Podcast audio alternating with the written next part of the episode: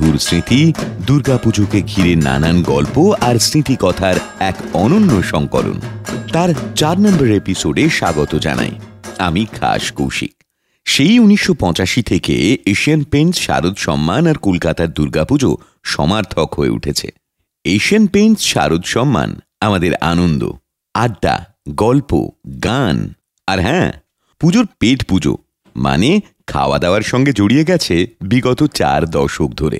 একটা সময় ছিল যখন পরিবার, পরিজন, বন্ধু, বান্ধব নিয়ে বাঙালি ঠাকুর দেখতে বেরোত। মায়ের পুজোয় মায়ের মূর্তি তখন এক এবং একমাত্র আকর্ষণ। উনিশশো পঁচাশিতে এই শারদ সম্মান শুরু হওয়ার পর থেকেই ঠাকুর দেখার চোখটাই বদলে গেল আমাদের। কেবল মূর্তি দর্শন নয়, পুজো মণ্ডপ যে আকর্ষণের কেন্দ্রবিন্দুতে অন্যতম নক্ষত্র হয়ে উঠতে পারে, তা টের পেল বাঙালি। কখনো আসতো একটা গ্রাম উঠে এলো শহরের বুকে, কখনো কোনারকের মন্দির কোথাও অজন্তার গুহাচিত্র লালকেল্লা থেকে সোনার কেল্লা। আইফেল টাওয়ার থেকে বুর্জ খালিফা। ফি বছর বাঙালির চমকে ওঠার পালা তার শ্রেষ্ঠ উৎসবকে ঘিরে। মধুর স্মৃতি মধুর স্মৃতি মধুর স্মৃতি মধুর স্মৃতি। এখন স্রেফ ঠাকুর দেখায় আর মন ভেজে না আমাদের। আমরা প্যান্ডেল হপিং করি। এই যে উৎসবের অভিধানে হপিং বলে একটা নতুন শব্দ জুড়ে গেল বলতে দ্বিধা নেই। তারও ষোলো আনা কৃতিত্ব এশিয়ান পেন্টস শারদ সম্মানের। থিম পুজোর ভাবনা আর শিল্পীজনের অসামান্য দক্ষতায় একের পর এক অসংখ্য নিদর্শন স্থাপিত হতে শুরু হলো, যা প্রকৃতিগতভাবে অস্থায়ী হয়েও বাঙালির মন এবং মননে চিরস্থায়ী জায়গা করে নিল। আট থেকে আশি পুরুষ মহিলা নির্বিশেষে দিন রাত এক করে প্যান্ডেল হপিংয়ে মেতে ওঠে। বাংলা ছাড়া পৃথিবীর আর কোথাও এ জিনিস অসম্ভব। গায়ে নতুন জামার গন্ধ, পায়ে নতুন জুতোর ফোসকা। পুজোর পাঁচ দিন শহরের এ প্রান্ত থেকে ও প্রান্ত মানুষের ঢেউ। এ কেবলই হুজুগে বাঙালির তাৎক্ষণিক আবেগ নয়। এ হল গিয়ে শিল্পের প্রতি অকুণ্ঠ সম্মান, শিল্পীর প্রতি অসীম শ্রদ্ধা।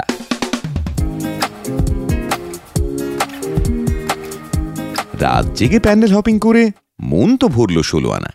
কিন্তু পেট ভরাও যে বিষম জরুরি। তা না হলে এই অক্লান্ত পরিশ্রমের রসদ আসবে কোথা থেকে? নিন্দুকেরা বলে বাঙালির পুজো, আদতে পেট পুজোর অজুহাত। কে কি বলল না বলল সেসব নিয়ে ভেবে দেখার প্রয়োজনই বোধ করি না। একটা জাম্বো সাইজের এক চিকেন রোল হাতের মুঠোয় থাকা মানে পাঁচটা পুজো মণ্ডপ ঘুরে দেখার শক্তি। বাঙালির ভক্তি যেমন আছে, তেমনই সে শক্তিরও উপাসক। একটা সময় ছিল যখন পুজোর পাঁচ দিন বাঙালিকে শক্তি যোগাত ফুচকা, ঘুগনি, চাউমিন, চিকেন পকোড়া, পাপড়ি চাট, শরবত, আইসক্রিম। এখন অবশ্য দিন বদলেছে।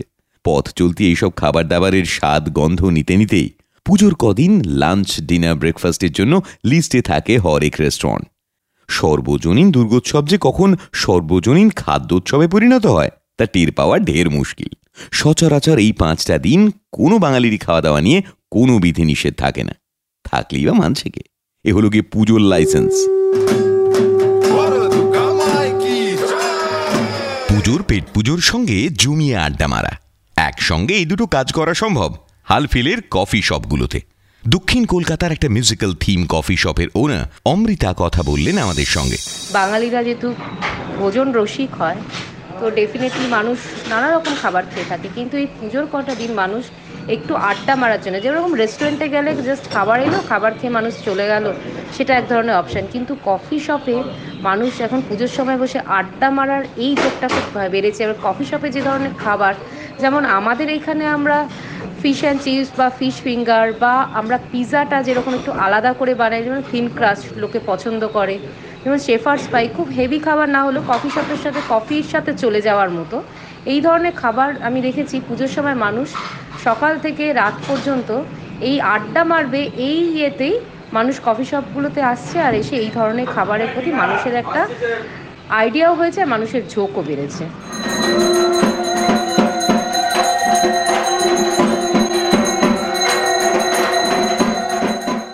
পুজোর খাওয়া দাওয়া নিয়ে কথা হবে আর ভোগের গল্প হবে না। তা তো হয় না। আচ্ছা ভোগ বলতেই আপনাদের কি মনে পড়ে?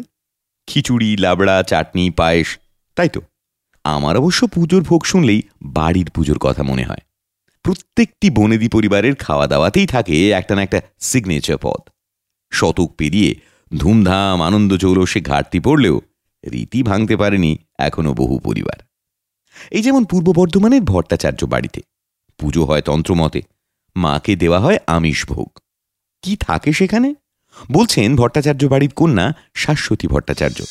আমরা একদম বাড়িতে যেরকম খাওয়া দাওয়া করি না, নিজেরা, যেমন মাকে আমরা পুঁই ডাটা, চচ্চড়ি, ভোগ রান্না করে দিই, পেঁয়াজ, রসুন কাঁকড়া, মাছের মাথা এইসব দিয়ে মাছ ভোগ, মাংস ভোগ দেওয়া হয়, যেটাতে পেঁয়াজ, রসুন সমস্ত দিয়ে রান্না করে দেওয়া হয়।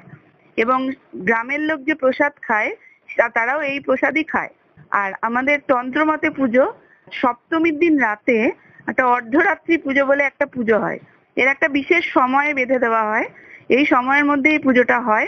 আর এই সময়ে সন্ধি পুজোয় যেরকম একশো আট প্রদীপ জ্বালিয়ে পুজোটা হয়, সেরকমই পুজোটা এখানে হয়। আর এই পুজোতেও আমরা খিচুড়ি ভোগ, মাছ ভাজা, তার সাথে পুঁই চচ্চড়ি, মাছের মাথা দিয়ে, কাঁকড়া দিয়ে পুরো রান্না করে এই ভোগটা আমরা মাকে নিবেদন করি। কাটোয়ার গঙ্গোপাধ্যায় পরিবারে দেবীকে দিতে হয় জোড়া ইলিশের ভোগ। ভাবা যায়, সাড়ে তিনশো বছর ধরে বাঙালির ইলিশ প্রেম একই রকম।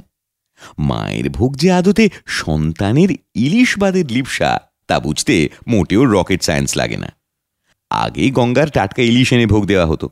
এখন বাজার থেকে কিনেই ভোগ দেওয়া হয়। কাটোয়ার জেলে পাড়ার একটি পরিবার ওই জোড়া ইলিশ যোগান দেয়। তারাও বংশ পরম্পরায় এই দায়িত্ব পালন করে আসছে। খাদ্যরসিক বাঙালির উৎসবকে কেন্দ্র করে চর্বচুষ্য লেজ্জপেও ভুরিভোজ আয়োজনের ইতিহাস হয়তোবা এখান থেকেই শুরু। বেলুড় মঠের দুর্গাপুজোতে যে দশটা থালায় মাকে ভোগ দেওয়া হয়, তার মধ্যে আটটা থাকে আমিষের থালি, বাকি দুটো অর্থাৎ নারায়ণ ও শিবের জন্য হয় নিরামিষ ভোগ। আমিষ ভোগের বড় থালাটা থাকে মায়ের জন্য, আর বাকিগুলো থাকে লক্ষ্মী, সরস্বতী, কার্তিক, গণেশ, নবপত্রিকা, মহাসিংহ আর মহিষাসুরের জন্য। লক্ষ্মী আর সরস্বতীর যখন আলাদা করে পুজো হয়, তখন পুজোর ভোগে আমিষ দেওয়া হয় না, কিন্তু এই সময় যেহেতু তারা মায়ের সঙ্গে থাকেন, তাই আমিষ ভোগ মাস্ট এমনটাও হতে পারে, মাছের কাঁটা বেছে খাওয়ার জন্য অনেক মেয়ের মতোই লক্ষ্মী সরস্বতীরও মায়ের সাহায্যের প্রয়োজন হয়। কিন্তু মহিষাসুরের জন্য ভোগ। কেন? বলছেন ইতিহাসবিদ নৃসিংহ প্রসাদ ভাদুরী মশাই।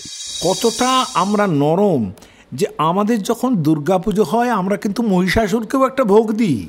আমরা তাকে দৈত্য হিসেবে রাখিনি, বলি সংসারের মধ্যে আয়। তাই না? কালিকা পুরাণ বলেছে, যতক্ষণ তুই পাদলগ্ন হয়ে আছিস আমার, তুই আমার মধ্যে তুই ভোগ পাবি। তাহলে এই যে ব্যাপারটা এত পুরাণ থেকেই নেমে আসছে। আমার একটা ছেলে কি বদমাইশ হয়ে যেতে পারে না? তো তাই বলে তো মায়ের স্নেহ কমে যাবে না। তাই না? আমার যে ছেলেটা বকাটে হয়ে গেল, তাই কি মা ফেলে দিতে পারবেন? বলো, তাই না?